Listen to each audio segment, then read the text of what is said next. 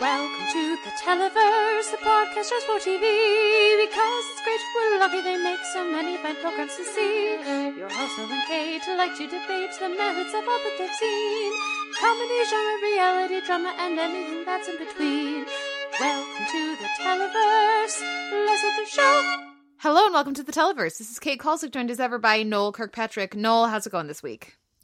It's going okay. How are you this week, Kate? I just had some delicious almond milk yogurt, which I didn't realize was a thing because I, Mm-hmm. I I have I have to go off of dairy for a while for a thing, and so I've been like missing so much dairy so so hard, and I was Mm-hmm. looking at things and like, we'll make a lactose free smoothie. I was like, there, that's a thing. There's I can. Yeah. I didn't know this. See, I just because I just always just eat all the gluten and all the lactose and all like because I don't have have food allergies, so I haven't had to deal with any of this stuff. Like getting creative. So anyway, so I, I'm a bit, on a bit of a sugar buzz because there was a lot of added sugar in that yogurt. I need to read the label more carefully next time. Yeah, but my other question becomes then, like, are you getting these almonds like fresh from the source? Because otherwise, if you're not, you just shouldn't eat them. The almond yogurt. Yeah, just fresh from the source. Because otherwise, you're just doing yogurt wrong. You know what's the point if you're not picking the mm-hmm. almonds from the tree yourself? Right. if you're You willing to just like it. open a bag of almonds and that's okay to you then Yeah. listeners we got some shade to throw uh this week at the end of the show we're talking about chef's table uh, season 4 volume 4 which is their pastry chef season this dropped last week on netflix and there's uh we're gonna have a, a lovely conversation about it there there's a lot to really enjoy and there is some utter ridiculousess as well which we are gonna get into so um and that we already sort fun of previewed for you all, in case you haven't watched it. a little bit. So uh, that's coming at the end of the show. Uh, we should talk briefly up at the top about two very different. We're gonna have Yes. some tonal whiplash here.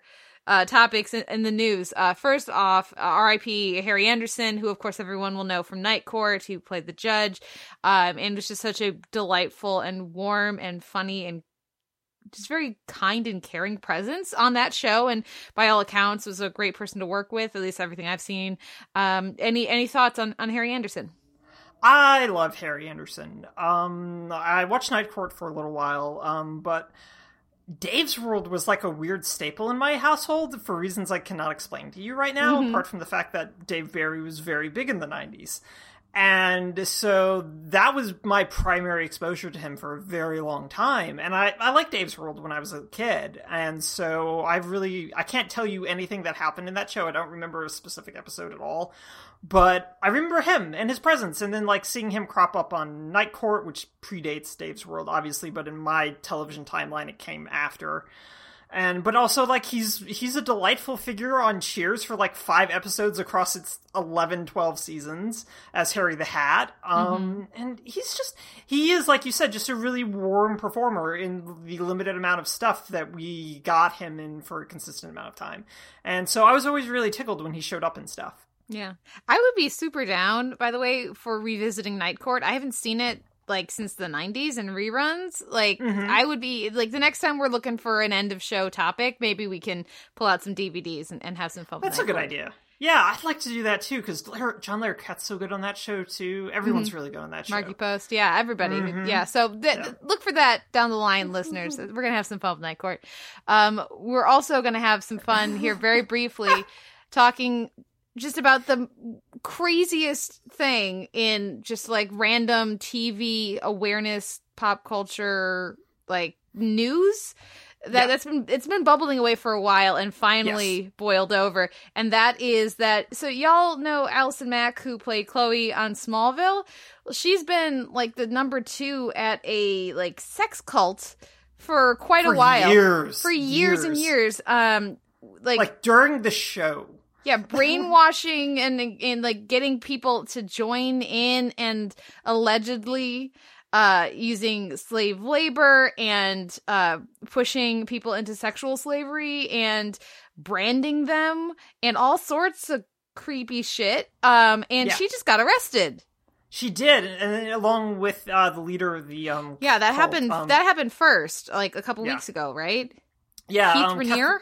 Keith, Keith Raniere. Yeah, he got arrested like um, not even a month ago. Like, yeah, you're right. It was not very long ago, and so she's also been arrested for it, and uh, she's she got Kristin Kreuk. Um, Kristin, didn't Kristin. Kreuk get her in?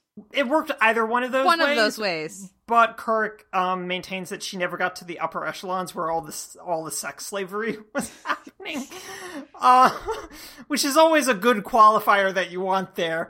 Um, but yeah, so if you guys are just curious about how all this played down, um, you know, just do some googling. Just all you have to do is Google Al- Allison Mack sex cult, and you'll get It'll just so much it. information. And we- we're we're laughing about this because it just sounds It's so bizarre. It's Yeah. like, but obviously that doesn't take away from the actual trauma and pain that a lot Right. of people have experienced from this. We're not, we don't mean to make light of that. Um, it's just the, our response is coming from a place of this is absolute like you said this absolutely bizarre because if, if you're someone who's just tangentially aware of these different television personalities and presences and actors and writers all that stuff and then you don't hear anything about them for a while what you expect is like oh they went to do theater or oh they they pr- pivoted into a second career and now they're directing or oh, not no they rose up the ranks at a sex cult okay yeah, Yeah. so uh but I, i'm glad that after because this this i say this has been percolating for a while because like I, this would come up on Twitter every now and again. You know, friend of the Right. show, Latoya Ferguson. like I would see it in her timeline, um, either from her or from other people post like updating her on what was going on with that stuff. And um, yeah, so I'm glad that that it seems like they're uh, the authorities are shutting that down. Um, yeah, hopefully- she's pled not guilty, obviously, but Yeah. um, because why would you plead guilty to that? Yep. but So uh, we'll see Uh, if there's an update. We will update y'all. But if you didn't know about it, go Have fun go- going down that rabbit on, hole. Uh, that K hole, yeah, that YouTube spiral or or whatever. However you get informed on that. Um, we should dive in with our weekend TV here. We got some. We got like there's just such a delicious overabundance of music to draw from There for was, this week. yeah. It's very exciting. So we're going to listen to a little music from the week's TV, and we're going to come back with a truncated week in comedy and reality. We'll be right back after this. I heard him. He was singing along to the music at the bar. Do you remember what he was singing? I think it was that song, I Want It That Way. Backstreet Boys, I'm familiar. Okay. Number one, could you please sing the opening to I Want It That Way? Really? Okay. You are my fire, Number two, keep it going. the one desire. Number three, Believe when I say. number four, I want it that way. tell me why. Ain't nothing but a heartache. Tell me why. Ain't nothing but a mistake. Now number five. I never wanna hear you say I want it that way. Ah, chills. Literal chills. It was number five. Number five killed my brother. Oh my god, I forgot about that. That was a brief scene um, from the, the opening of, of one of this week's episodes of Brooklyn Nine Nine, which featured a delightful uh, Backstreet Boys uh, moment, I guess, musical moment. Um, we won't be talking about Brooklyn Nine Nine, but I had to use the audio for that. exactly. Um, boom, boom, Noel. Uh, we will be talking about Blackish, which had the, the big episode directed by Tracee Ellis Ross, 53%. Uh, we're talking about the finale of The Rundown with Robin Thede, season one finale, I should say. A brief conversation on Superstore, gender reveal, and we'll move over to reality with RuPaul's Drag Race, The Bossy Rossy Show. So, first up is Blackish. And um, I have. I have mixed thoughts about this. I thought it was a really well done episode, and uh, I thought Ross did a Ellis Ross did a, a terrific job uh, directing, and uh, so I hope I look forward to her getting behind the camera more if if she's able to. Um, but I don't really buy what you have to buy for this episode to work, and that is that there has been we've just never really seen it, but the, they, they established in this episode that Dre and Bow every few years get into a serious funk in their marriage, like where they're really distant and fighting all the time. Like we've never seen this before, and they want us to to buy that this is a serious enough issue that they're. I mean, I appreciate that they're taking the last four episodes of the season to address a serious marital strife and potential separation and divorce between these two but I don't think you get to do that at the end of your fourth season. I don't like and have it be something that we're supposed to buy as a a natural fluctuation in their in their marriage. Um, so I really struggled with this episode. Wh- What what did you think, Noel? I agree with you wholeheartedly, and I think that a lot of this was also amplified by the fact that I mean you've been following my Twitter feed a little bit. Is that I've been I've fit I've finished watching Mad About You, Mm-hmm.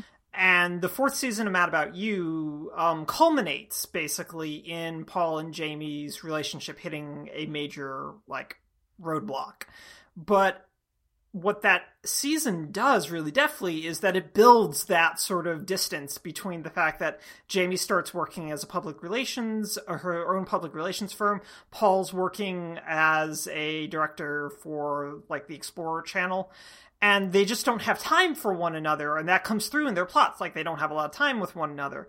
And it becomes tension in when they are together. And so but that builds across the entire season to the point where the idea that both of them are potentially going to have affairs drives like the last three episodes of that season and leads culminates into the season finale.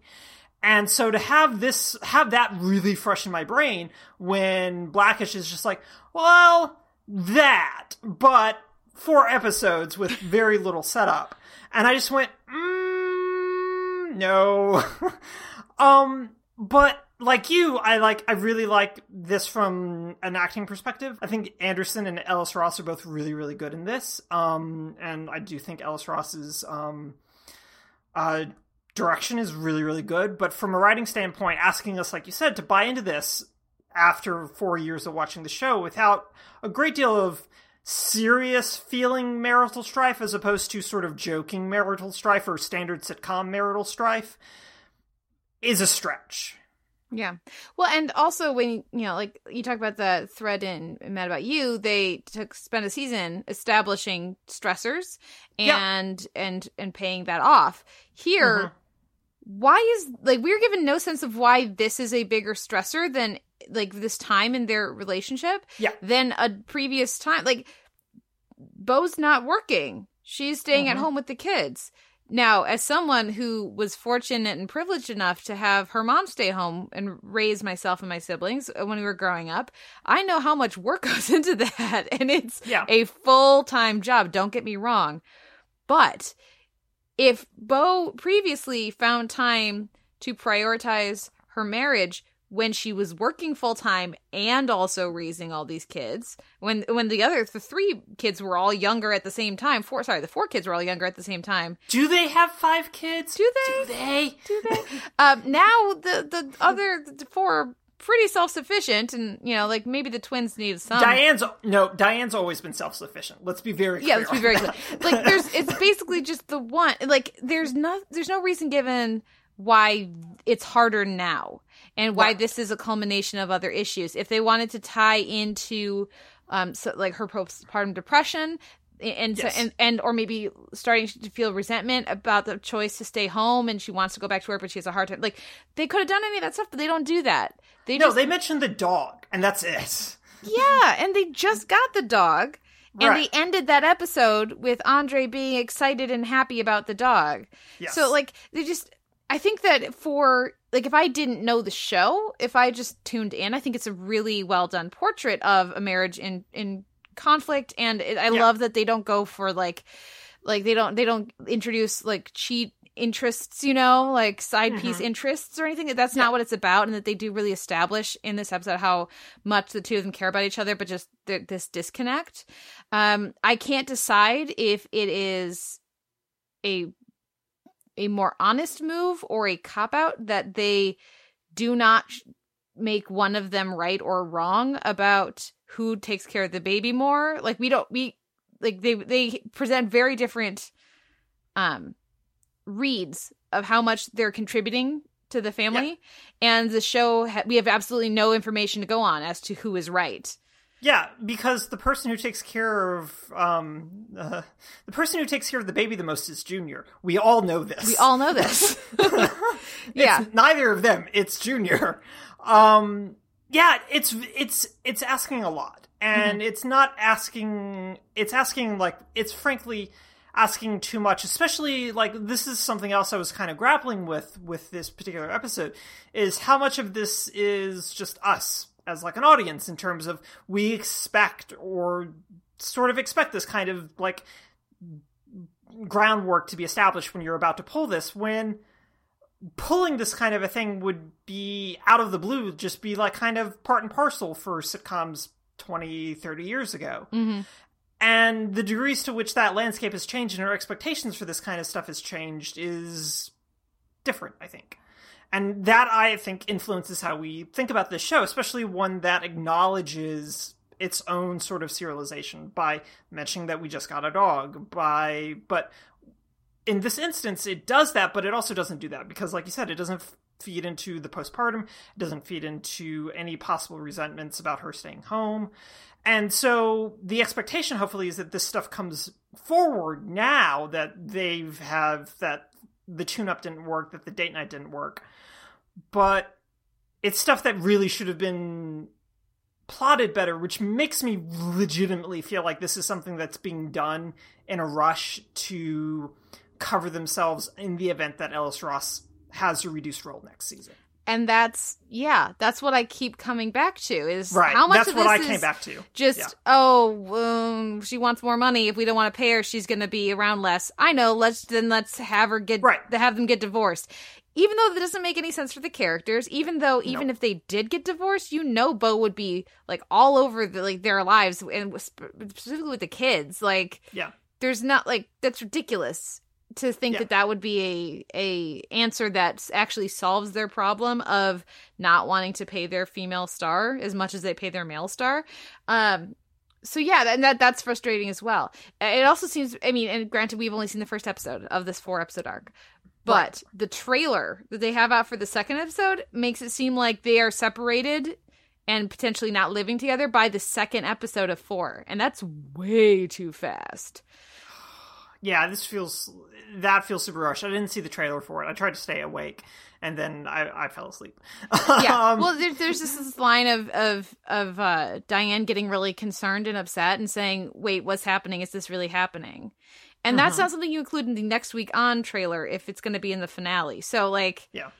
Who knows? It could be misleading. It, that's trailers often are, Right. but Yeah. I'm very leery. So while I absolutely appreciate this is a really well made episode, a good episode of television.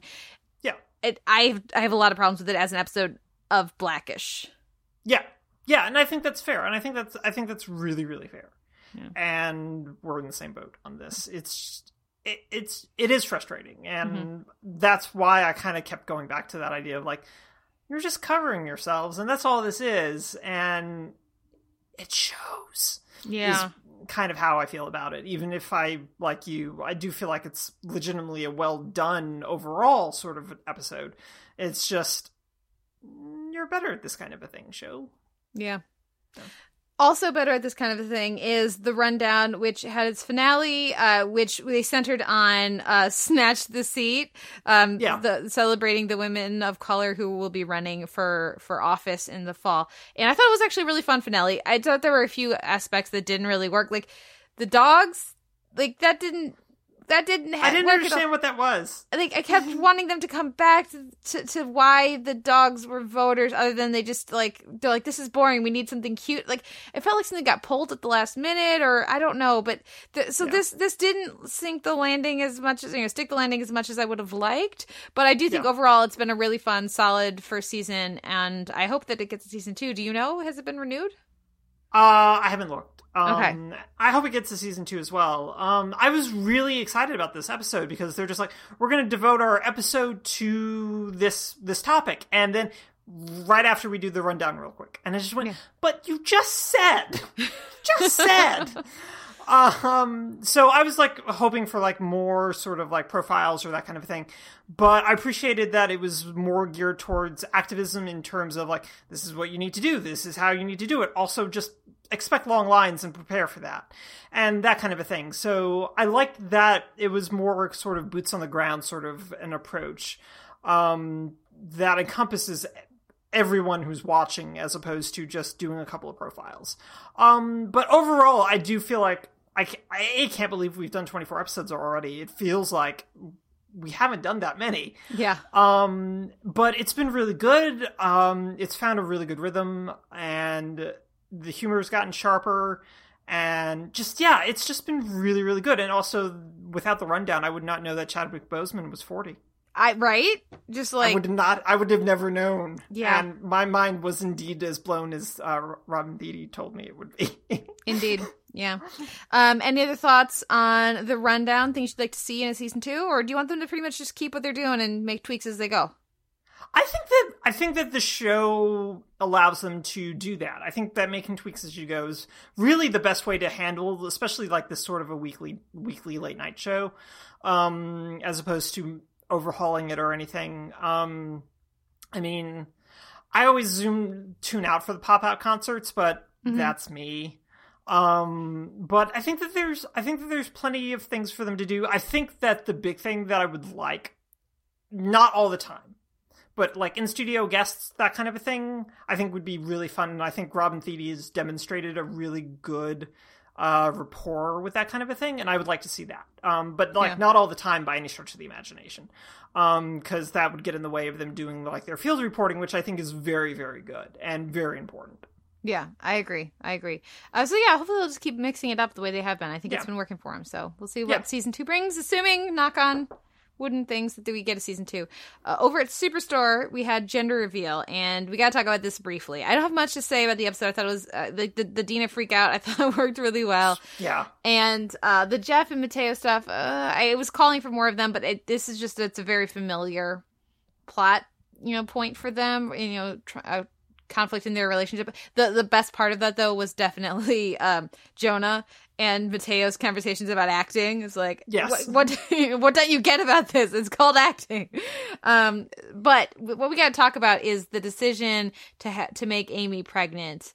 Um, I really, really wish they hadn't done that. And and I was trying I was racking my brain trying to figure out why why add this in. You already have like the Dina surrogacy thing going on. Like and and and you know, um is it Chantal, the teen, right? She she had her baby not that long Cheyenne. Cheyenne, sorry, thank you. Had had her baby not that long ago. Like, why are we doing this again?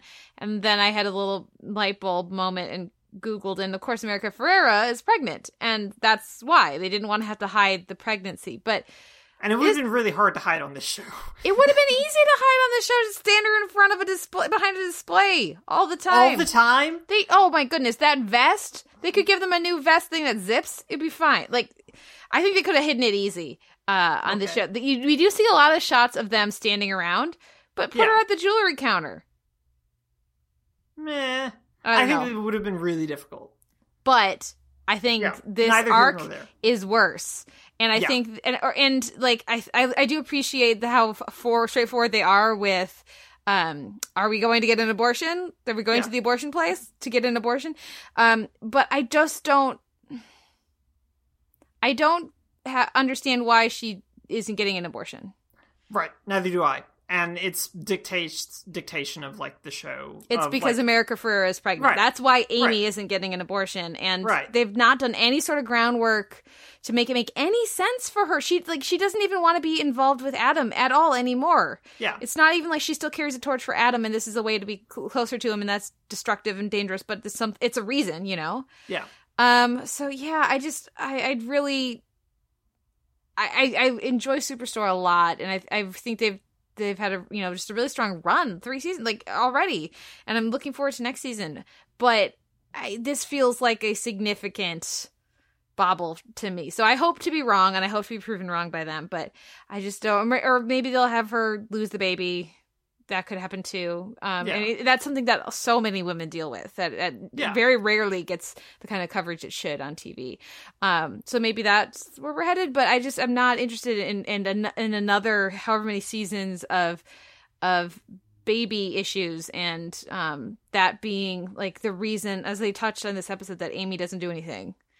yeah So it yeah it it's just too much of like a, a non-textual swing and like you said it's not justified in the degree to which she doesn't want an abortion Mhm. or like there's not much of a discussion around it even though the joke is very very good of all right cancel cancel round or even just like I need to talk to Adam first kind of right thing. You know yeah, like exactly yeah. I just so it's it's really it's frustrating and the episode in general is really frustrating. The, the upside is that Garrett's very, very good in this episode. Yeah. His his Glenn impression is indeed He sounds just like that. he does, and it's really spooky. And then I appreciated that he was right for all the wrong reasons regarding the gender reveal party. And it's just mm-hmm. like you're correct about all of this, but you're being correct for a wrong reason, my friend. Yep. Indeed. Um, so I appreciate that, but it's also you- you're just you're just saying this, and I, I it goes back to Garrett just being like chaotic neutral type of thing of like I'm just gonna do whatever I can to survive.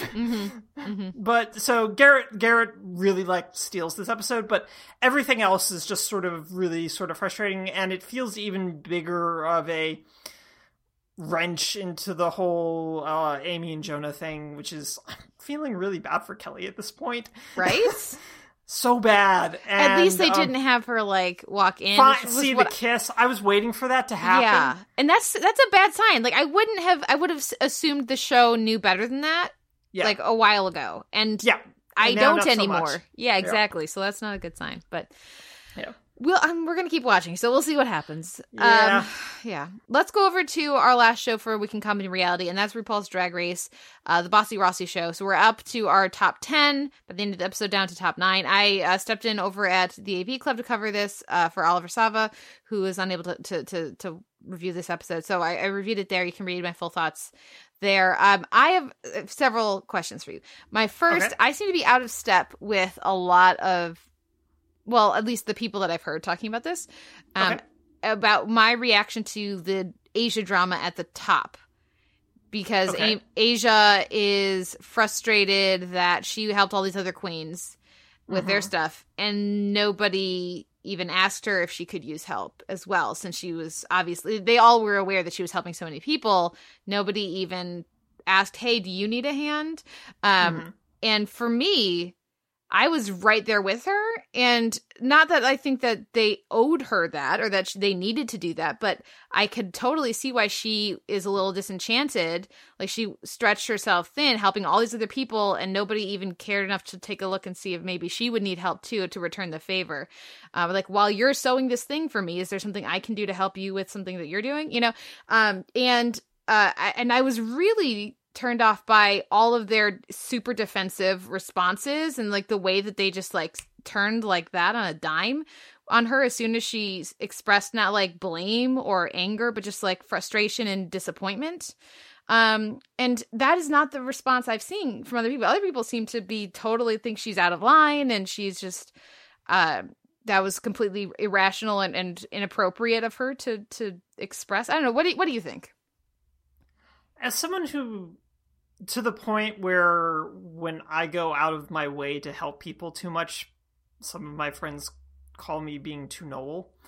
Um, I fully agree with where you're coming from and with it, where Asia's coming from. Um, like she's completely in the correct, in the right for me. Um, this demonstrates more than anything to me the fact that even to large parts of like the critical response or the audience response is bought into the well asia it's not rupaul's best friend's race dear. And it's just like no it's not but but don't be an asshole. Yeah it's like no it's not but- someone's doing you a good turn.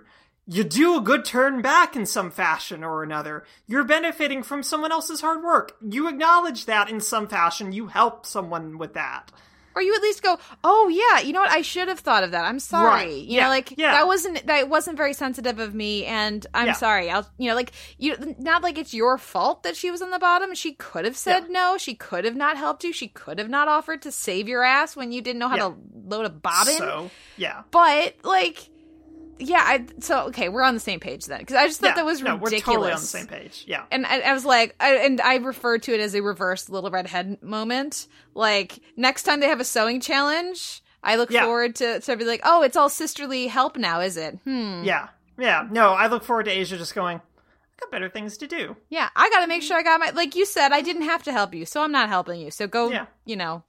Anyways, Have fun with that sewing to machine, be spiteful girls. for a moment there. Um, okay, so that was my first question. Okay, Um, what's your second question? Second question. I felt like this episode went out of its way to give a much less nuanced and interesting edit to Vixen and Eureka after the the previous episode, which was their their fight. Like it, it seemed like they are like, ooh, Vixen is set up. Vixen is set up to do well here, and she's sabotaging Eureka, and then Eureka ends up winning. So, like that was a nice narrative. So now we'll say that the fight with Eureka and the Vixen was, you know, Vixen overreacting, hmm which feels like a complete betrayal of what they had established in the previous episode and the episode before that when they talked about the White Queens getting away with starting a fight and then ma- turning around public opinion so that all of a sudden the Black Queens are the angry, oversensitive, over defensive ones. Um, so that was yeah, I, I it, it was jarring to me, especially because their mirror conversation was again very nuanced and respectful and interesting. Um, Yeah. and so their mirror conversation didn't support the arc that they were building. So I just felt that felt very. I don't. Know, I, w- I was disappointed in that. What did you think? It led to the episode being really flat overall for me. Um, this episode's like generally, I think, entertaining, but not particularly compelling or interesting. And I think a lot of that has to do with what you're meant with what you're discussing here is like the edit between the Vixen and Eureka on like opposite sides of in both of their respective like parts here. But then, like you said, within the mirror conversation, just I don't know what's happening here, and I don't know what like again what narrative they're building, and the result of that is just an episode that for me lacked a lot of energy, but also doesn't follow up with a whole lot of stuff from the previous week's encounters. And that led to just everything feeling really disconnected, as apart from this idea of maybe building some sort of Eureka moment um for her particularly with the whole it's i left the five week mark and now i'm winning the five week mark and that kind of a th- that kind of an arc where it just goes i didn't even remember that it was the fifth week that you went out on until someone told me. Thank you for mentioning that because otherwise i don't know what's happening here. Um so yeah i i'm i'm again with you in that i don't know quite what i'm supposed to feel and it does i think really serve to undercut the vixen to the point where it even comes through in like the performance of the bossy rossy show of like no one's really quite sure what's going on in that scene and yeah it just it feels like very much like an off day that threw off the vixen and that just doesn't come across in the edit Yeah. Well, I appreciated her being very humbled. By the end, you can see like she's like really she's taking in the criticisms and like the the things that she needs to like. She seems very sober. Um, yes and and I that's something that again I I really I appreciate the vixen a lot like, like that she's learning right she doesn't need to be told twice it seems um and so it'll be interesting to see what happens next as as she continues to like her, her journey on on drag race and and what she what lessons she takes from this and how she adjusts moving forward. It'll be very interesting. Um but yeah it was just like they you know they, they just couldn't resist the narrative satisfaction of eureka Right. wins. And like she she's playing a giant baby who Yeah, demands attention. of, of course she's gonna do well with that. Yeah yeah funny funny how that's not a conversation they really have is it yeah well and i don't need them to have that we you Yeah. know like i don't need the extra drummed up drama for that but anyways do you have uh, any any thoughts that you any issues are part of the episode you want to talk about Mm, it was weird that Dr. Pickle didn't end up being Jewish, but I'm glad that he didn't end up being Jewish. yeah um, no, not really. Um, the Untucked was super boring. Uh, um, but yeah, I just I didn't really get grabbed by anything this particular episode. Um, I'm I'm glad Cameron got to meet Shania Twain though. I really liked the Bossy Rossy show. I thought that Ross Mathews was terrific. Right, and that's no surprise, I think, to anyone. Yeah, and and it just, it was sort of like surprising to me that I was like, have they done this before? I don't think they have. I think the format it really suits them, where Yeah. there's like working in pairs. They do much better than working in the, the larger groups. Yes. Um, and and it tests like I appreciated that like Monet just assumes she'd be fine because she's so much experience hosting, but this is not hosting. This is character work. It's improv, Yeah. but it's character improv. She has there are certain parameters that she's not used to having to stick with that she's got to for her character, and she has a really hard time. Um, and you could tell who had done their homework and who hadn't. So Miz Cracker did her homework. Made sure that she had like brainstormed things to talk about and knew what she was gonna like had a structure to what she wanted to do. Whereas the Vixen and Asia were just like were like Aquarian, Miz, and, and and Cracker, and that's it. Like that was as much as they Yeah. thought about it, and and it didn't work out too well for them. Um, I would love to see them bring this format back in the future. Yeah. I think Uh, doing making this like sort of a regular challenge is a good idea. Yeah, and and I thought there was plenty of, of fun stuff. I think most of the teams ended up actually by the end of their sketch raising the energy and having a good time, and I, I was I was certainly entertained. Uh, I was And giving not. them a live student, giving them a live audience is huge. It's so huge. huge. Yeah, Yeah. it's huge. Absolutely. Uh, did you like the Vanjie? I thought that was really good, and it was a it was a really good for me. That was sort of like a really high water sort of like they peaked really quickly with this Mm-hmm. like sequence of like oh this was like kind of like the most entertaining of the two in terms of like the amount of energy that they started developing really quickly. Um, but yeah, it was it, it was very funny. Yeah. Uh, I thought the runway was the weakest one we've had all season. Yeah, easily. Like, I mean, it's just, it's, oh, no one did anything really fun with denim. It's just like you guys had denim to work with and country denim. And it's just like, this was dull. Yeah, it was not. It was not very good. And they Uh, all seemed like very samey, was the other big problem. super samey. And then like the two queens who didn't just do blue denim, Yeah. one got like raked over the coals for it, which was mayhem, and one got plenty of praise, and they didn't even mention that it was a different color. So it was like Yeah. it seemed very unfair with that, Mhm. and um and. Like of course, if they're all pretty much using blue denim, they're gonna they're all within the same color palette and diamonds, and they all went with just white diamonds. Nobody went for Yeah. colored diamonds, uh, sparkles, and it's just it was so samey samey. And that lip sync, that also was bad. It, I'm, I'm sorry I, for listeners. I'm nodding emphatically. Um, I forgot that we're on an audio medium for a moment. Yeah, no, it was just it was really sort of like, uh, like Monet just goes for all the stops immediately, and I'm just like, there's no build. There's no build. You just lost everything immediately. Like everything, just drop the wig quickly. You drop the entire clothes quickly, and it's just like you're supposed to build Yeah, for well, this and, kind of thing. And she starts out with like riding the motorcycle, which I get that's in the music video, but like Yeah, it goes on forever. you're just standing there like fake riding a motorcycle and just like standing fun like that did not Yeah. work for me um the the wig and the hairspray like the color dyed red hairspray Yeah. like if if your lip sync requires a knowledge of the video to be interesting that's Yeah. a problem and then mayhem went with the like sort of like joyful ebullient like kind of like uh, just beaming energy and, and happiness and warmth kind of way to go Right. which is basically what the song is but for me like it's a it's a really catchy fun song don't get me wrong i have no problems with that song but it's i don't think it's a good lip sync song because it doesn't It's not. build yeah, it's it doesn't. it, it and, and it sits back in the tempo which is fun to like sway to but it's too slow to really do too many like tricks or dance moves or like man does a cartwheel but even that just like doesn't really have that much energy to it because of the beat of the tempo of the piece. There is no intensity. So so mayhem like mayhem can serve face and intensity and fierceness like she did when she did whole uh celebrity skin but this song doesn't let her do that. So I don't. I, I just thought it was lackluster at best, and a shame because both of these queens should be able to deliver on lip sync. We've seen them both be really great at lip sync, and it just did not come together this week. Yeah, pretty much. I told you it was just a very flat episode. Yeah. Anyways, uh, on that lovely note, what wins your Mm-hmm. week in comedy and reality?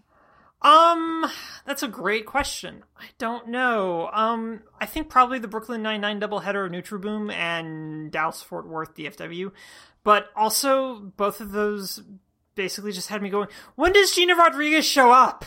yeah, right. when is that happening for me? Because I need it right now. Mm-hmm. Um, but I, I I like both of those episodes. I like the return of the Nutriboom, not a pyramid but conical marketing uh, Mm-hmm. organization, and she's still alive. and so I enjoyed both of those episodes, and I think that those were probably the two that I enjoyed the most this week. I think, yeah, I think I'll give it to them. Uh, what about you? What won your week in comedy and reality? Well, shout out to Mulaney on SNL who had some really fun sketches. He did. He did that. The that Lobster that, thing. That diner lobster was really good. it's very good. Anyway, continue. Like I said, we had way too many options of music Yeah. for this week's TV. Um, but I'm gonna give it to Atlanta, which uh, had Mm-hmm. another like fun but then also intense episode. And Yeah. they are not kidding around with Robbin' Season. No, you they know. are not. Don't leave the city, everyone. Don't Just leave the city. Don't just don't leave. Just stay. Yeah. Anyways, But uh, also, you can't stay in your apartment. well, yes, that too. but let's just like just hang out with Darius and don't let Darius leave the Yeah. the, the city, and then you'll be fine. Yeah, just go to the varsity, guys. Just go to the varsity. Yeah. Everything will be fine. I mean, you won't feel fine if you go to the varsity, but you'll just be fine. You'll be fine. It'll be okay. Um, now we will take a break and come back with our week in genre. Made you the president. You get your power from our consent. It's not just a figure of speech. If you do something you shouldn't do, the Constitution will deal with you. Congress has power to impeach. Republicans, Democrats,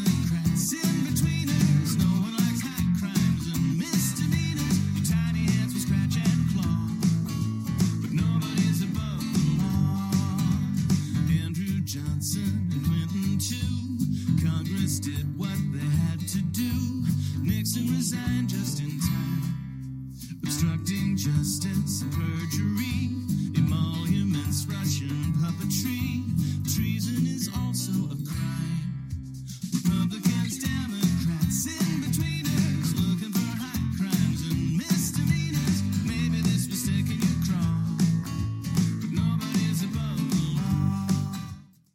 That was Nobody's Above the Law, sung by Jonathan Coulton in at the end of this week's episode, the animated um, Schoolhouse Rock video that they did for this week's episode of The Good Fight. For our weekend genre and drama, we're going to kick things off with Black Lightning and its finale, Shadow of Death, The Book of War.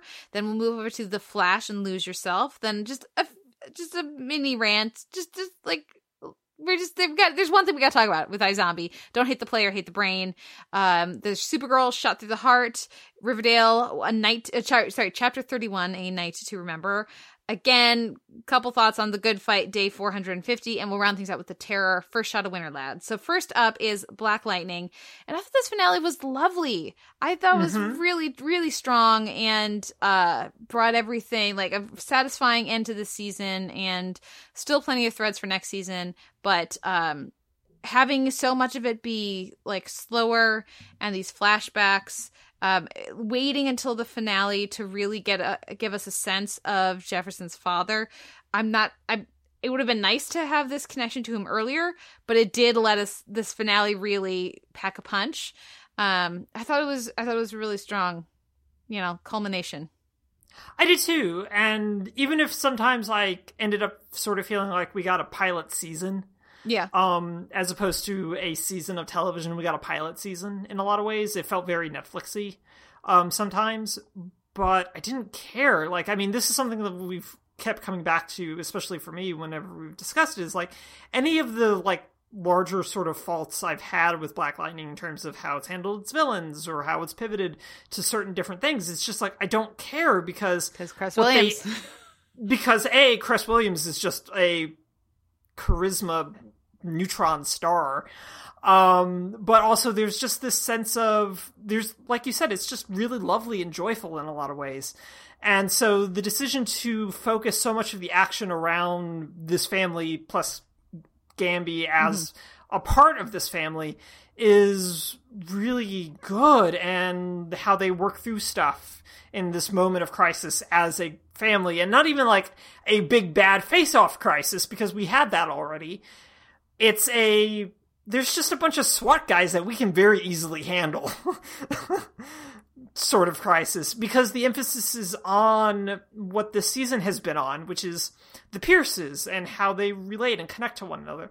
And that's the fact that the show recognizes that and maintained that through line throughout basically its 13 episodes is just it's so good because it demonstrated that the show knew what it wanted to say and knew what it wanted to be pretty very quickly. And that's just so nice to see in a show in its first season and that's getting a second season which is very exciting. And so like you said and without really giving up too many of its plot threads apart from well greg Hen- henry's dead but that's that's that's fine um i i really thoroughly enjoy that we've just as a television society decided that Gregg Henry is the avatar of trumpism on television i think that's lovely because he leans in so hard on it but there's still Tobias to deal with. Um, there's still the rest of whatever like vague remnants of this government conspiracy to deal with. So there's still re- lots of really good things for them to engage in now. Um, with a world that avoids all the other major problems of a superhero show, of which, well, we have to hide our secret identity from everyone, and now literally the only person who doesn't know is the cop and the villain. That's all, and mm-hmm. that's that's really all you need. And so they they find themselves on really firm ground going into season two. I feel like. Yeah, definitely. E- even they saved the reveal of the vice principal for Mm-hmm. whenever it's effective for them to use it next season, and for both of them. You know, she Yeah. thinks that Jefferson has been exonerated, and Yeah. obviously he has no idea. So uh, there, there's those. I, I like I was certain that the students, like the, would all be like saved, or like the the kids, you know, in the pods. Yeah. Um, and they're that's still, you know, they they they've already was it, they said the four stage two people or Yeah, whatever something like so that. Yeah. that there's still more with that. Um, it's, it's very tidy when they're like, "Haha, you're off books, and it's not actually the government doing this this time." You know, Right. like that's very convenient. Yeah, But they can. totally the government. There's more they can do with that next season if they Yeah. want to, or the, when they next want to go back to that thread. Um, Yeah. and I thought that you know, like the even just like the editing of the fight scenes worked really well. I liked again the return to the use of music um, throughout the episode, which was you know used the same approach that they did in the the pilot, which is not always something that these superhero shows do as well. Like there's usually like a strong like stylistic statement in the first episode that they don't spend on to achieve Yeah. later on. But I thought that, that that they did here. Um and staying like you said, staying so very centered with the nuclear family plus Gambi, um, really let them just it, again, it's sort of like like you said, a pilot season, a mission statement of the show. Yeah. So yes, there are all these other interesting characters. There's you know other stuff going on, but at the end of the day, we care more about whether Jennifer's on board, and apparently now she is. So Yeah. Hey. Yeah. And I mean, like, semi kudos to James uh, Remar, who has to deliver a massive amount of exposition about Tobias and Syonide, and it's just like, wow, all of this in just like five minutes, and it's also the finale, and you're just now telling us what the deal with the henchwoman is. Yep, yep, yep. Well, and I think that that character Gambi has improved a lot in the past like handful of episodes. yeah, yeah. I mean, there was no place to go but up. That's true. Super, very legit. Yes, I agree. However, I'm glad that they're at least Yeah. headed there. Um, any other thoughts about this episode or about the season or what you hope for season two? Do you want them integrated into the Arrowverse in like a proper No. way, or no? Yeah, No, I mean like it, it can they can find a reason to have them. Yeah. like they can have Cisco do something, but like as as the actress who plays Anissa, delightfully shaded at Klexicon. Um, I didn't see. yeah, this. they could do a crossover, but I mean, let's be honest. Is Cam- Kara Dan- Danvers gonna go to Freeland? no, she's not. Yeah. Um, but they know who super. They have a Supergirl, if not on that Earth, on their Earth. They have a Vixen. Mm-hmm. Um, but yeah, no, Kara Danvers is not going to go to Freeland. Yeah. Um, so, uh, but I also hope that like the other reason why, like, I mean, I I'd perfectly be okay with it, but then like that becomes I don't want them to move to Vancouver. Mm-hmm. I think them being based in Atlanta makes a huge difference in what they're able to show and how they're able to show it, and what they're able to tap into, especially just on like an actor accessibility level of when Vancouver doesn't have super diverse set of extras sometimes, and you kind of need that with this show. Yep. Yep, you do. Well, and even just like there, be, it's that thing where you watch, especially like we talk about, like, is that a Canadian show or is that a sci-fi show or what is Yeah. that? Where there's a set of actors who are in the Vancouver area who Yeah. show up on all the shows that film there and Right. gen- generally do a very good job. But you Yes. get very used to seeing certain faces and certain um stylistic approaches to performance um based when, when you're always drawing from the same pool of talent it's like the thing with, with the walking dead where like every actor who lives in atlanta at certain points like when when Yeah. you do your like like like with um law and order and good the good uh, wife filming good, in, yeah, in uh, like- new york yeah, yeah. Just- you get your SAG card. yeah, yeah. So so I would love to see all of the Walking Dead cast pop up on on uh, on uh, Black, Black uh, Lightning. Black Lightning. So let's see if we can make that work. Uh, Let's move over to our next episode and the Flash lose yourself. So okay, so we know now why we spent all that time with Ralph Yes. because the show is just very obsessed with doing the same thing that they've done every year. Like, what can we? How can we find another way to have the bad guy have been on the team the whole time, who is really their friend but not their friend? Well, let's make it not him, but he looks like him when he wants to. Um, I mean, on some Yeah. level, I was a little tickled that they decided to take the obvious Andrew Kreisberg character yeah, and make him the bad guy, but also I feel like this was like the goal the entire time, so it doesn't matter. yeah, Um, yeah, no, it was just, it was kind of like, uh, and also, DeVoe, you got a haircut. Mm-hmm. uh, yeah, it was just kind of meh, and I just, I wasn't, I'm not excited about whatever enlightenment is, or whatever bomb, or sm- literal smart bomb, maybe, who knows, Mm-hmm.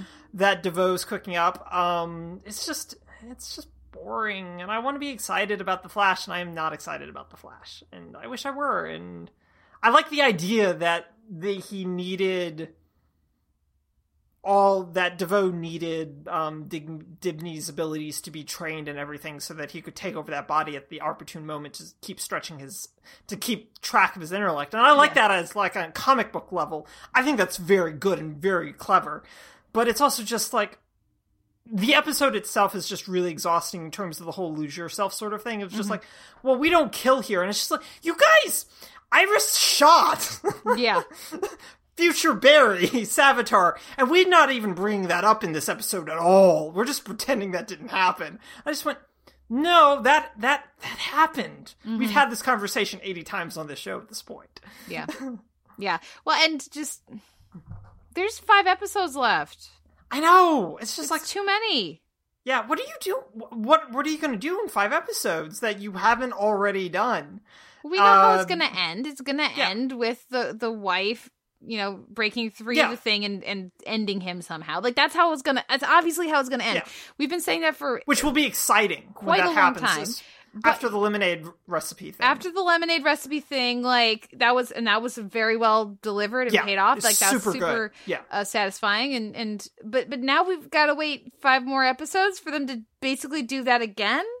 yeah. Like plus pay off a bunch of Gypsy and Cisco stuff, which is like what's going to start coming into the forefront now. And it's just Mm-hmm. like, I don't care about that. And it's just like, mm. Well, and and now Harry is will be you know either damaged or Right. Like, I was like, oh man, are they gonna have them take out DeVoe? And then now Harry, having been pushed to use the dark matter, is gonna be the supervillain and ag- again.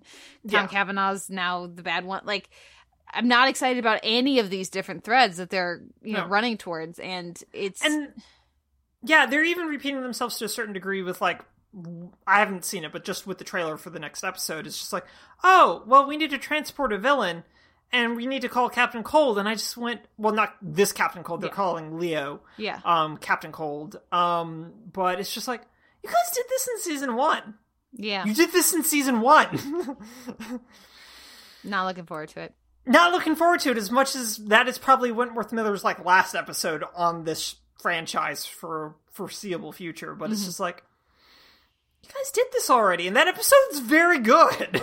yeah i did think that you know if you're gonna kill off dibney i thought they did that pretty well and yeah, the actor gave a good performance and everything Yeah. but it was just like this is not worth because they, they they weren't going to kill wally basically right so No. that's why they did this but Yeah. it just seems like a lot of work to get to this point and Yeah. Unless we are very surprised by some new Right. developments which hopefully is- that'd be lovely hopefully, yeah, but I, I'm not I'm not super enthused um okay speaking of yeah. uh, like you said that there's one thing to discuss. I feel like there are multiple things to sort of dig into. But Okay. let's talk with like the the big one that you want to discuss first because you're correct in Yeah. this, and it's very frustrating. Even if there's a narrative reason for it on some level, Air except that the show doesn't really explain it. yeah. Okay. So uh, the episodes don't hate the player, hate the brain.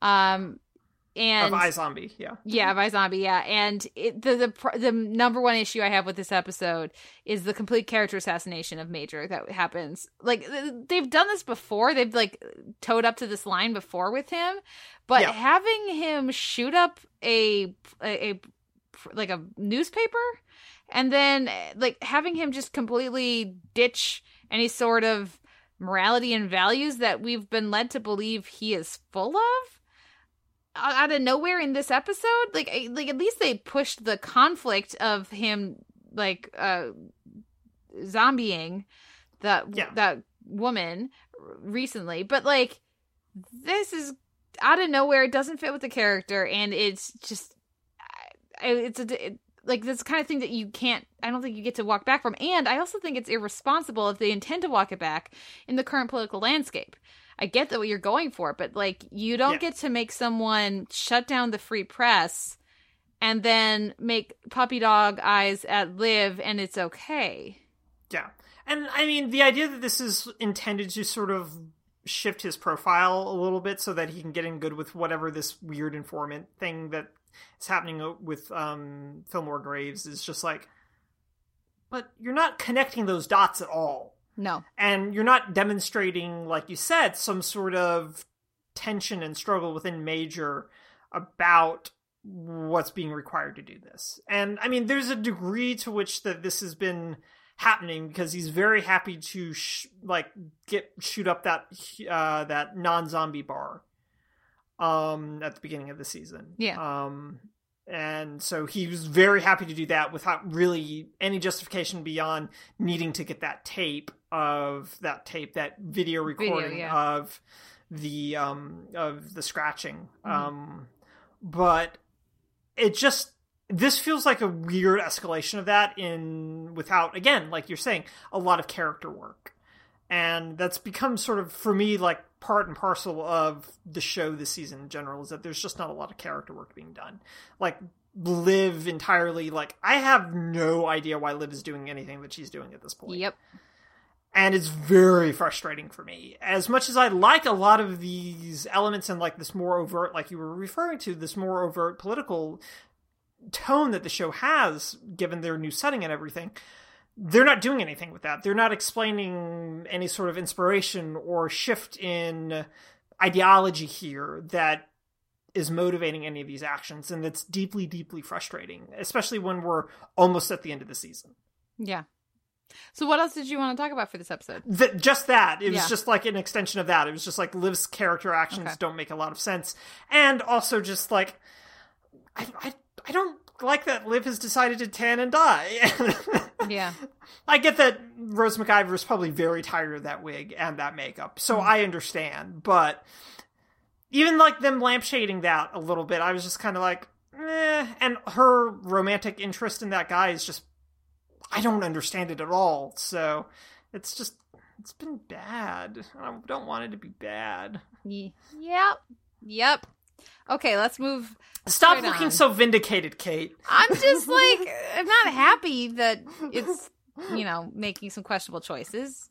Um, speaking of questionable choices, Supergirl shot through the heart. I It's warned you about this. You did, and thank you. And you were 100% right.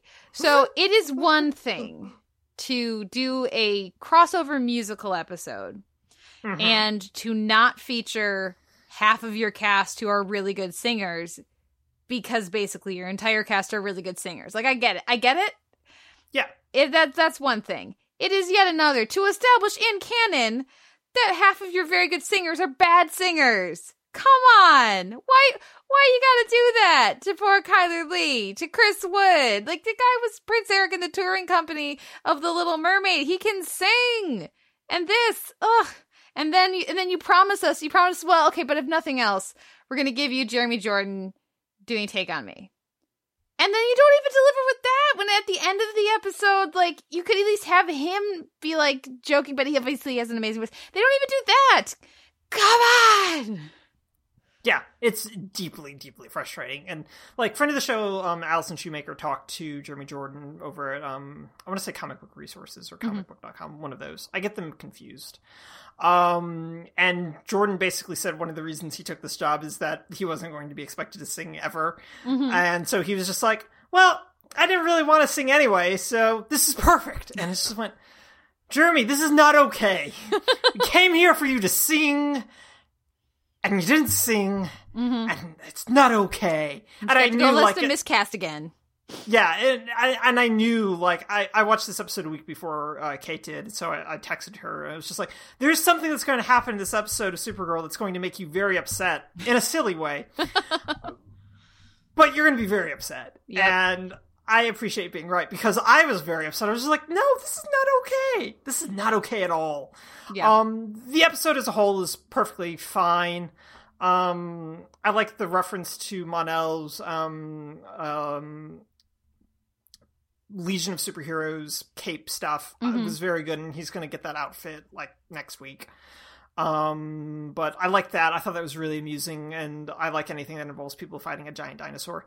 But um, yeah, it was fine. It was fine. Laurie Metcalf is really good in this episode, though. Um, but yeah, it's it's it was the karaoke is the most frustrating part of this episode. Um, how did you feel about all the um all the stuff with Jean's dad? Um, because I think that Carl Lumbly just nails it. Yeah. Um, he's really but good. that just kind of also goes without saying because he's Carl Lumbly. Mm-hmm. and he's always terrific. Yeah. Um, Yeah. I'm, I'm saddened by Space Grandpa having troubles, if only because it means we're likely to get less of Space Grandpa. Yeah. Um, but I enjoyed what we got here, and I really appreciate the uh the dynamic with with um Alex and and Mhm. Jean and and how they Yeah. continue to develop that and the show has uh, had a very strong memory to their relationship preceding everything else which I Mhm. appreciate um yeah so we'll see we'll see what happens with that uh it, it you know it's something else for Space Dad to play I guess Yeah. um but I would you know I want Carl Lumbly to be around doing awesome, fun things on the show, um, Mhm. and not just doing that thing that they cast characters, elder parents. Even though he's you know like physically the same, but the character's a lot older. You Yeah. know they bring him on to to to play, but. We'll see. Uh, Laurie Metcalf, uh, Laurie Metcalf is terrific. I like that it's not just assumed she's going to just be around all the time. I like that she is re- Yeah. ready to give him space, which is good. Um, and yeah, like I said, I'm just gonna have to go listen to Jeremy Jordan sing at Miscast again because he destroyed "Which Used to Be Mine." Have you watched that yet? no, I haven't. Do you know that's the song? That's like one of the big songs from Waitress, Mhm. and it's uh the main character singing to herself and to her baby a song of love and loss of herself, and Okay. it's absolutely gorgeous and amazing. And do you know what Miscast is? Mm-mm. Oh, no, Miss- no, no. I do know what miscast is. Okay. No, I do know what that is. Yeah. So yeah, for the listeners, that's where they it's a gala like fundraiser thing every year where Broadway stars get to perform songs that they would normally never get to do because it's like Right, they're yeah. the wrong gender or the wrong age or the wrong ethnicity or whatever.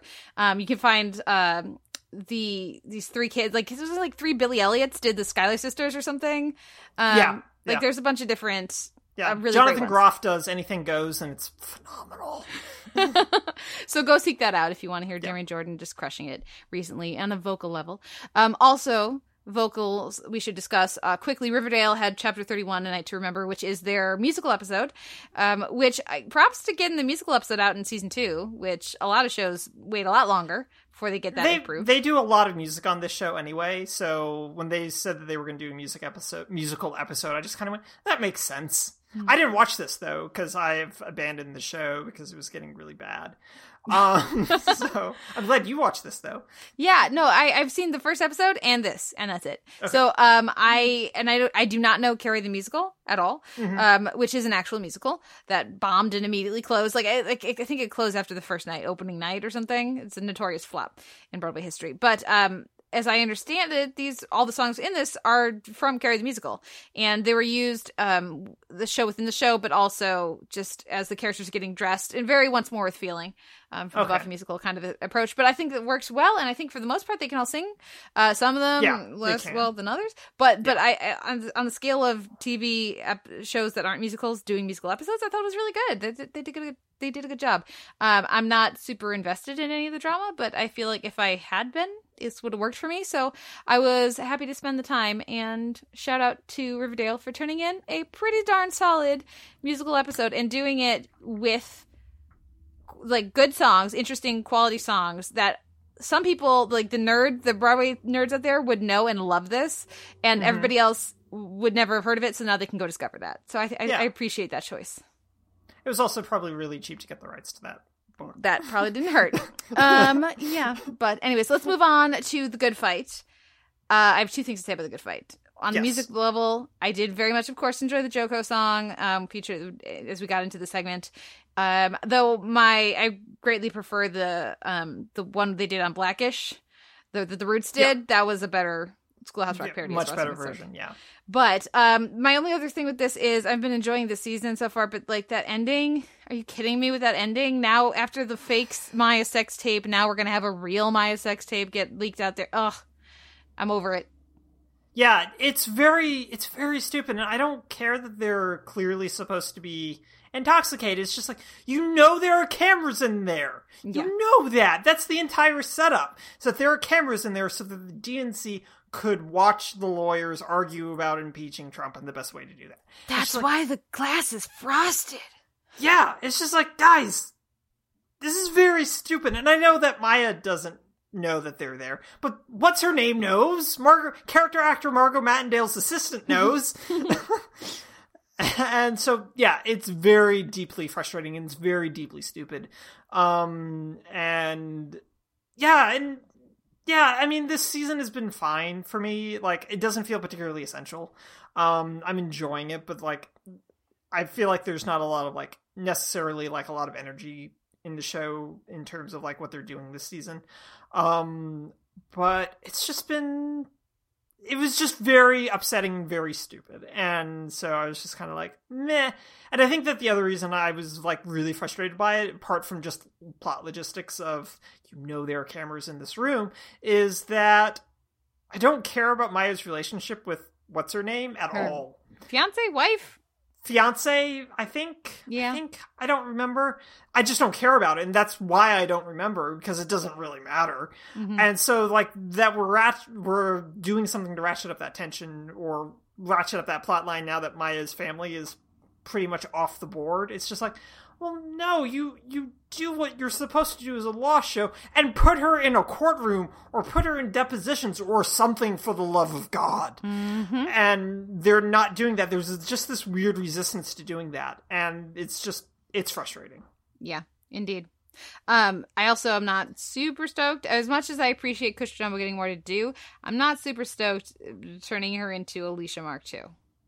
Yeah that's that's not great either is and again like even like the idea to cast like michael ian black as some sort of campaign manager and i just go oh we're doing an eli gold sort of s character without being mean to people just being kind of obtuse Mm-hmm. Which is I like- enjoyed the performance, and I enjoyed yeah Michael Ian it's a very but, good performance but, But, again, we've seen the show. Well, we've seen the show's predecessor do stuff like this a lot. Right. This so. is like super early version of it. Like even to the point where um Morello's mother feels like a a version of Jackie. yeah, So eh. yeah. Okay, well, let's cleanse the palate. I, I with Yeah. some horrifying, terrifying uh, drama. Yeah, let's and- talk about polar bears. uh, talk about polar bears. Um, the terror uh, first shot of Winter Lads. This is the fifth episode of the of the season, and the, we, haven't talked about this one for a while. You're all caught up. I'm all caught up. yeah, this is um, entirely my fault. well, well, and the it's been a strong season, right? It's, it's, Yeah. shit's intense. it's very intense and like I mean, we were really praising um Hinds for like Mm-hmm. the first episode because he's very first couple episodes and then it's just like, "Oh, well, I'm glad you guys felt that way." He gets sucked into a hole. Yeah. It's just like, "What?" No, it's very good, and I'm really enjoying the the ratcheting up of the tensions with like Harris's character being like, "Guys, I need a detox, so um, someone else is in charge." And It's like, gonna be is- bad for a while. It's gonna be so bad. It's gonna Mm-hmm. be very, very bad. Um, plus everything else that's going on with like the food supply, um, with the lead poisoning, like all of it is very good, and I think it's being handled at a really good clip without feeling like it's moving too fast or too slow. It's just being really, it's being handled all of it across the board really, really effectively. Yeah, and the the, the balance of interpersonal, like the real monster is ourselves, and Yeah. no, the real monster is the monster. Like, there's a good Yeah. balance of that. Yes. um, which I appreciate. The uh, I think they've done a good job with Lady Silence and the various Yeah. animosities surrounding her, and I think everything they've like earned all of that back and forth. Mm-hmm. The stuff with uh the like just like the the sound effects and the fully like of the creaking of the ship still as the ice shifts and all that stuff is continuing to be very atmospheric and effective, and the performances are just terrific. So uh, you know it's been it's been super fun. I'm glad we haven't gotten that many flashbacks either. Yeah, I mean, I, I sort of like that we had a semi flashback of the two women going like, "So we haven't gotten letters in a while. What do you guys intend to do about that?" Also, we know that you didn't want my husband to do this expedition in the first place, so let's have a chat about that too. Yeah. And so I really liked how that played out, but like you said, we're not getting a lot of these, and so they're more they're providing a little context when they're necessary without overpowering everything else, which is really important because they're providing context is really all that they're good for. yeah we we need to stay in the immediacy of the action Right, and yeah. that's working well they, i think they're also skipping time at an effective pace and making sure Yeah. that we don't get too bogged down in the minutia um and Yeah. the day-to-day while still showing the effect that is having on all Mm-hmm. the men um yeah any other thoughts anything specific you want to mention about the terror besides you know y'all should watch it if you're into this kind of thing Yeah, and sorry for that spoiler, but um, ah it's okay it's a horror show. Yeah it's people not surprising there, there's Yeah. three big name stars in the and polar bear killing everyone so i mean Yeah, people are people are going to get nommed. yeah pe- Um, people can get nommed But speaking of the polar bear, I mean, like I'll recycle this joke. It's just I'm really glad that we know where the polar bears from Lost come from now. Mm-hmm. And, yep no, I know that Lost explains it. Everyone, you don't need to add Okay, you don't you don't yeah no it's okay Yeah. No, but it's it's just really well put together and they do they're doing such a really good job of making the boats feel lived in and like you said like the interpersonal tensions even if I sometimes kind of go I really only remember you and you everyone else is kind of a blur um but the back and forth between that I think is really good. Um and it's just, it's very gripping and it's very exciting. And which is why like I've ended up falling like two episodes behind. It was just like I am not in the mood for this right now. I have a lot on my plate mentally and emotionally and I don't feel like watching this. let's not Uh, watch so this I- right before bed yeah, let's not do that. So like I carved out the time to make sure that we would I would be able to do that for this cuz it's been really good and we're at like the halfway point. yeah And I'm just like, "Oh my god, we're at the halfway point. A lot of people still have to die. it's gonna get a Um, lot worse It's going to get so much worse." Um, so I'm excited to see things get a lot worse. yeah no me too yeah me too uh, i'm certainly looking forward to detox Crozier which oh god, it's get be so week. good. that's gonna be good um it's gonna, it's gonna be so bad which is why it's gonna be so good um Yep. okay what oh you god, Tobias Menzies' character is just to be so so much more petulant. it's to be so good. yep yep uh, Anyway, what sorry. wins your week in drama and genre Um, I think I'll give it to Black Lightning this week. Um, just for like a season achievement award. Um, but the finale is also just really, really good and a very good mission statement for the show that hopefully they follow through with uh, going forward. So I'll give it to Black Lightning uh, this week. What about you? Yeah, I'm, I'm good with that. I'll, I, I will co-sign everything you said. Um, now we will take a break and listen to, uh, I think a trailer, maybe some music, and we'll come back with Some our, Vivaldi. Some Vivaldi. Yes, uh, come back with our uh, spotlight on Chef's Table pastry. When I was in Paris for pastry school, they were pretty clear this was a bad career choice. You going for a cookie, being like, I know maybe this cookie isn't gonna round out my diet, but it's what's gonna bring me joy. Sicily is an island with a sweet tooth. Corrado has pastry in his genes. Es la sorpresa, es el juego. For him, flavors are like colors. He wants to color with the whole box. The dessert only restaurant, you know, who wouldn't want to do that? When you taste Corrado's gelato, it's tasting it for the first time. Los Hermanos Roca es una historia de familia. I love baking because it reminds me of my grandma's, and it makes that moment in life a little sweeter. I'm gonna have a deep fried Snickers bar, deep fried Twinkies. No judgment. Wait, also deep fried chocolate chip cookie dough.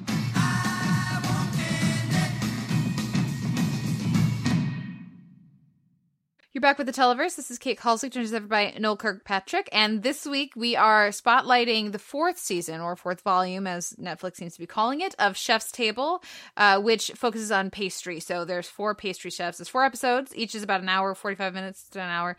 Um, first is on Christina Tosi from Milk Bar in New York. Um, then we have Corrado uh, Assenza. Assenza? Assenza, yeah. Yeah, Cafe Sicilia in Noto, Italy. We have Jordi Roca from El Celler de Can Roca in uh, Spain, Girona, Spain. And we close things out with Will Goldfarb from Room for Dessert in Ubud, Indonesia.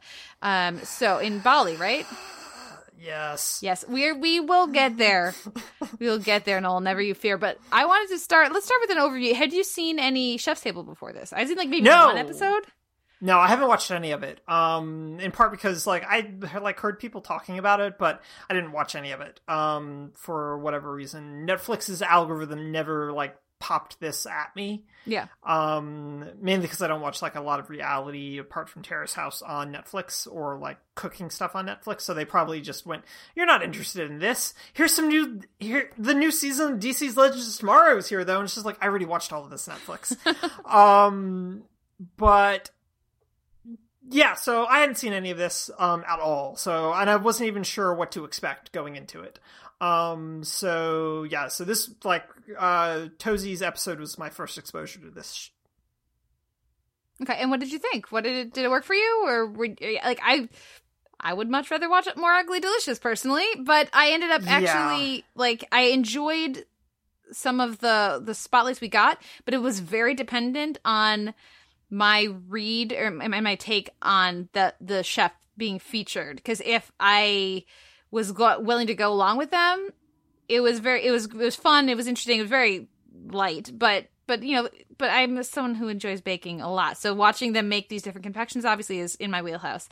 But as soon as I had a problem with a chef, uh, we'll talk a lot about that the fourth episode. Um, it was almost insufferable, like impossible to watch, because th- this show has zero interest in calling out any of these chefs on any of their bullshit, and on providing really like like on questioning or providing counterexamples and um and nuance and context to what they're saying. It really presents them as authoritative figures um who just should there's no discussion of their work, there's no like different like there's each episode has like one or two talking heads that aren't the chef and that's it. And they're not the same for each one. And so it feels like they they've got the chef and then they got a champ a critical champion of that chef. And like that's it. Maybe one other person gets interviewed. And um that makes for a very one-dimensional documentary Right. And that's sort of like my biggest problem. Even with like, even putting aside the fact that I think Tosi's episode is the single most enjoyable episode, it's arguably the one that should be the most controversial given her approach to pastry of like, I use. I use nostalgia very explicitly. I sort of, as uh, they sort of discuss, like deconstructs nostalgia to a certain degree, but the entirety of the Milk Bar empire is built on you remember what the best thing about cereal is? It's the milk after you've eaten the cereal already. What if we just do that all the time? And it's just like, all right, that is very cool, and I'm into that. But there's no pushback on this as like an approach to pastry whatsoever. And that's really bizarre to me. And there's nothing about, there's no critical engagement with situating these people necessarily in sort of a larger tradition or in a um or within like the trends, ups and downs of pastry as a field. That shifts a little bit with the Goldfarb discussion to a certain degree, um, which is probably the widest ranging of these three, um, arguably to the episode's detriment. Um, but it's all kids' gloves. It's all very champion championing of these particular personalities and their particular sort of goals and crusades. Mhm. Um, whether it's the um, whether it's the nostalgia of desserts something to be enjoyed and relished. It's not sustenance, but it's what you do to live, which I think is a really compelling sort of argument, and that's why I think the Tosi's one's the most successful of these four.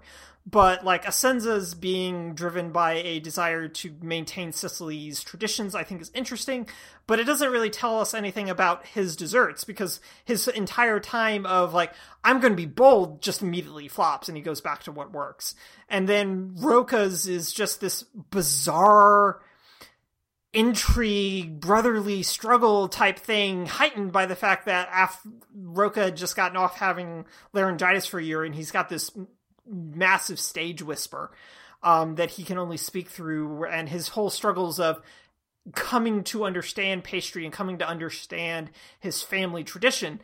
And it's good, it's interesting, but it's also just the, again, like there's no context for a lot of these discussions, and that's what I was really lacking for a lot of this. Um, even as much as I sort of oohed and awed at all the confections that get v- wonderfully shot and plated for us to watch, and they all look gorgeous and delightful. And some look more playful than others, some look more delicious than others. Some I just go, I don't understand how to eat that.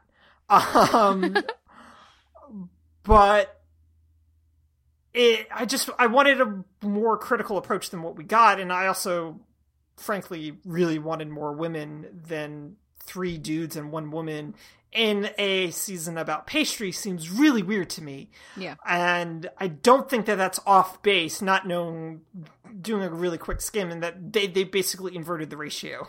Yeah. And that seems really weird that they just kind of went, oh, well, we found three guys with these massive struggles, so I guess we'll highlight them. And the chick from Milk Bar is kind of what it feels like. Yeah. Because we can get David Chang then. Yeah. Yeah. Um, the yeah, they, they also just really allied various parts of their narratives if it doesn't fit a simple and straightforward um through Yeah. line. And we see that in Tosi's with like this this rustic cookies and and and baking for other people and like it's it's very much you know looking at the gender roles of of of Yeah. women in the home and and drawing from that Yes. tradition and i love that she celebrates that very actively and very explicitly but they just skip right over the years in pastry school in France. Like they Yeah. skip right over all the badassery that she had, like the training that she did to get to the point where she is fluent enough in this medium to be able to do the things that she does and have it be the best cookie you've ever eaten in your entire Right. life. She's not just making that- a cookie. Yeah. You know. Or the fact that like crack pie is like something that everyone immediately wants. I mean, it's not like something that you just slap together. Yeah. Even though she plays it off as, well, I just had this stuff. And it's just Yeah. like, no, you, you you you did just have that stuff, but But you knew what to have- do with it. You knew what to do with it, and the reason why it blows like what's his name's mind is just that because he doesn't have that other training. Yeah. Exactly. Um and and that was that was very especially as the only female chef Yeah. featured this season. It, that was something that really was was bothering me. Um Yeah. and and we I think you also see that in some of these other ones as well. Um you see that definitely in the second episode where it's like okay, let's just kind of back away and not really highlight the fact that he gave up his passion to save his family business. They'd mention it, but they they kind of paint it as like a positive thing, you Yeah. know, as opposed to a lifelong regret. And then they do that again when um when when he wants to go more avant-garde and it doesn't sell. Um Yeah. and and instead of embracing and really examining this idea of of that chef molding himself to what the society and his Yeah. his customer base needs and wants and and then finding within that new ways to be inspired. Instead of drawing that like look how impressive it is that this guy he tried to do this find fulfillment in this one way but he wasn't able to do it. And you know life's hard sometimes. You got to make choices. And so this is how we've managed to read like i think they could have really embraced that part of the narrative more and and it would have been more interesting and, and also just more honest. But um they they don't want honesty necessarily. They want a very candy colored and th- straightforward through line. And that uh you know we get a little less of that in the third episode and that's because it's the Rocas and they're the brothers are there and they just call him out on his bullshit. They're like yeah no he was terrible. He was very he was in, super entitled. He wasn't doing his job. He would just half-ass everything. Spoiled brat. Like because they're family Yeah. they feel comfortable to say that and, and and it's part of the, like the oh look how charming this family is kind of thing that the Yeah. show's going for in that episode then we get to the fourth episode Yeah, And- Will Goldfarb is the subject of the fourth episode, and I texted you about this. yeah he's incredibly freaking insufferable he's like the the like if you had to talk about white male privilege cishet Mhm. white male privilege uh he's just a perfect example it's like dude no one's saying you didn't work your ass off but you, you worked your ass off to do, to achieve what you have and you also were super privileged and you don't seem to understand that or have any interest in that he's so entitled he's so so full of himself and uh But his cooking's so much more serene now. oh okay? my god He's now just- that he's with he's the simple natives in Sim- bali right. He's he's humbled by the the locals and the lifestyle in Bali and I mean it's paradise really because he's got access to everything and his tasting menu costs about $40 US for dessert. Yeah, for like 5 desserts. Yeah. So who's got the money for that, first of all? Um, in this quaint little village full of people who are just working their day to day lives and they don't have all the BS. Like uh, that BS in New York you're talking about, that's uh that allows your cult your your like fifty dollar, forty dollar tasting menu to exist. Because you Yeah. got people with enough money because of all the BS that they're dealing with, it you know, inflates all of that to support that. And um yeah, he also doesn't like it's like I was staying at home and my wife was supporting us when we had a baby. It's like, wait, your wife made enough money at her job that she could support your entire family and you were able to stay home with your infant? Oh boo hoo. I mean like that doesn't mean that that's not necessarily what what is he suited for, what he would make him happy, but that is not the worst situation to be in. You were still being managed, managing to like by their by the way he phrases it and the way the show edits that that conversation. It sounds like they were making ends meet. It might have been tight, but he was able to stay at home with his Yeah. kid while after he got fired. It wasn't like we were broke and we needed to move. It was we needed a change, and maybe he's that's him like smoothing over some rough edges of a difficult, you know, challenging time in their life. But that is certainly not how it's painted. And to watch this guy be like describing all of these different desserts he was doing. And and this, these very avant garde desserts he was doing it before his And avant-garde experiences we should experiences. also emphasize. A dessert where one of the elements of the dessert is a spray of salt water in your face.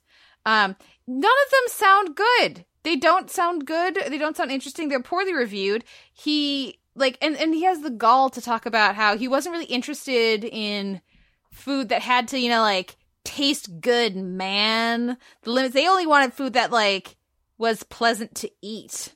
Like that's a bad thing. Go just go cool off and go away from me because that is ridiculous. Feeling like you should be entitled to do whatever job, what make whatever food you want at this restaurant. Um, it doesn't matter if it tastes good as long as it piques your mm, white dude genius, your your your brilliant mind that nobody understands because you're such a rebel man. Like, I've got no time for this dude. And then people came to understand me, and then I just got really full of myself. And yeah, and then I was so- a dick. Yeah, I was a dick, and now, now I'm, I'm charging people in a major in a village in a town of three hundred of thirty thousand people, forty bucks a plate for my tasting menu. Yeah. Yep. And no, so it's it's very aggressively, and it feels very much sort of by design that Goldfarb and um, Tosi are the bookends, basically Mm-hmm. of like she goes very whole hog on this approach of dessert as sustenance, but not in an avant garde or in a. It's supposed to be delivered in a way that makes you feel good and comfortable and loved. Mm-hmm. And Goldfarb's entire thing is like, eh, well, let's push past all that nonsense and think about this. And so there's there's a counterpoint to all of that, with the exception of the fact that he also becomes very snobby about what a pastry chef should be doing. yeah. To the point, and since all of Tosi's stuff is founded in, I just use cereal. That's pre-processed food, and Goldfarb's probably like, that's not baking. That's not pastry. You have to go get the vanilla from the thing Yeah. right here. If you don't have that, then why are you using it? Yeah. And it's just like, oh, you you sweet you sweet giant baby man child. Mm-hmm. Well, and the thing is, the show thinks that he has the same narrative through line or like thematic endpoint that she does.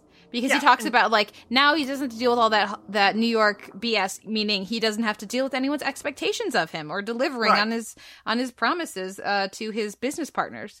It's great Yeah. when you can be your own boss. Um, but uh, but because it's all about like food in the making stuff directly for that person. That experience and that moment is what's important. It's like yeah but you know you're really not addressing or thinking about who is this mo- moment for. Is you know, we were talking about this before and you're like who is that restaurant for? Yeah. who are you actually serving? Because i guarantee you his employees the people that are eh, that he goes and gets his uh, hand-picked co- cacao beans that he then processes fresh himself they can't afford 40 bucks a night of dessert so Yeah. who is this It's- who is this for Right, and that's some that's one of the larger issues that kind of comes through, and you can in you can suss it out based on basically this also again comes back down to taste cultures and taste hierarchies of the Caffè Sicilia and Milk Bar are very clearly situated in a particular sort of milieu Mhm. of like Milk Bar is very much a is depicted as a place that people line up for to get cookies and ice cream and this kind of a thing and anyone can do that. Like there's not a table per se. It's just six people in a stall next to Momofuku um, Caffè Sicilia is basically sort of like the center of Noto in a lot of ways. Like people come here for breakfast, they get some bread, they get some shaved ice or whatever it was, and that's sort of what they do. There's some really good gelato, but it's again implied to be deeply part of the community. It's part of the community, which is the whole bent of that episode of like him again trying to maintain Sicilian production of certain products.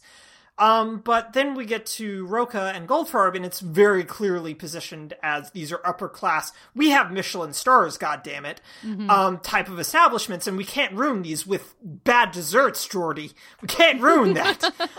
um, so like the entire idea of that gets baked into pun totally unintended here gets baked into this and so but the show itself doesn't feel necessarily interested in exploring that kind of a taste culture of well who's pastry for? What's the philosophy of pastry when you're doing it this way as opposed to that way? And so there's just so much left unexamined here that the show is vehemently not interested in again discussing what these chefs are necessarily doing within their particular context apart from goldfarb because it's baked into his whole rising star falling star now man striking it out on his own not concerned with not concerned with what you think in the New Yorker, except please come to my restaurant in Bali if you have the money. Yeah.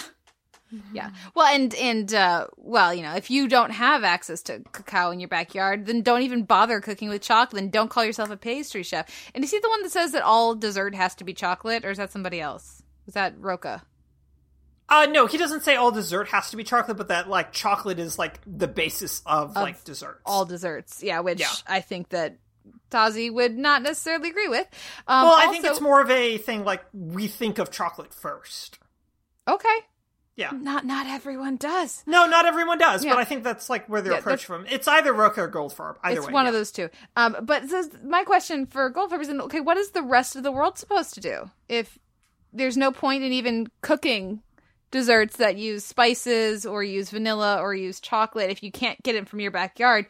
Are they just so the rest of the world just shouldn't have dessert Well, no, because obviously, because then you just have to automatically go to Room4Dessert. you just have to fly to Bali. There you, You just have to fly to Bali, and Yeah. uh, that's obviously what he's advocating for. Really, no, I think it's just I understand where he's coming from in a he's just going about it in sort of a pure jackass sort of way. way. you can. Yeah. Right. No, it's like it's very much like it's grounded in issues of sustainability and farm to table type of issues and a, a shift away from like an industrial food complex. Mm-hmm. But he goes about it in such an asshole way Yep. that it just comes off as a an extension of his elitism that you that the show wants you to think that he's no longer doing because he's in this simpler place this place that doesn't demand anything of him. Yep. and it's just well, no he's still being a, he's still that elitist asshole who thought spraying sea salt water in people's face while they were blindfolded was a good idea. And that mm. things that don't taste good well f- you taste. It's just like no he's doing the same thing he's just doing it in that same sort of again like you said white entitled jerk sort of way Yeah. Anyways, we were not fans of him, um, but I was. I, I did like the uh, Tosi's thing about um, the cake and icing the cake. I like So I, good. I loved that, and Yeah. and just you know again watching the craft of them, the different chefs making these things was Yeah. was, was fun, and this was nowhere near what I would have hoped it to be.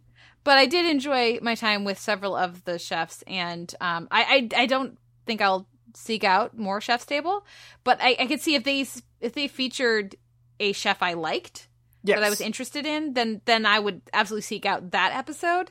Um, but if the like it's just it's so it's such a fawning look at these figures with no just no curiosity really um about why and how they are the way they are and when they're back like with with a few exceptions but like what is some while they're doing this stuff what is the shop around the corner doing? And how does that relate? And is somebody else doing these challenging dishes in in italy but just not in noto? And like you know like what yeah i think there well were i mean they they they do that. They're just like oh that gelato's for the tourists. Okay so like Yeah. I, I would have liked more curiosity i guess Yeah. um anyways I, i'm glad for the conversation if only so that we Yeah. could talk about what a jackass this uh wolf uh, uh goldfarb comes off as in this uh in this Yeah. episode. Um so thank you noel. A few Thank show you, notes Kate. here at the end of the episode. You can find a post for this episode at theteleverse.org where you can leave us a comment and let us know what you thought of the week's tv you can email us theteleverse at gmail.com and you can like our page on facebook start up a conversation there or find us in itunes with an m4a chaptered feed and mp3 unchaptered feed as well as over on stitcher. We'd appreciate ratings and reviews uh, if you have a moment. Uh, helps us know if you're actually listening out there or what you think. Um, and of course we're both on twitter I am at the Televerse, and Noel, you are at Noel RK. And thank you once again, Noel.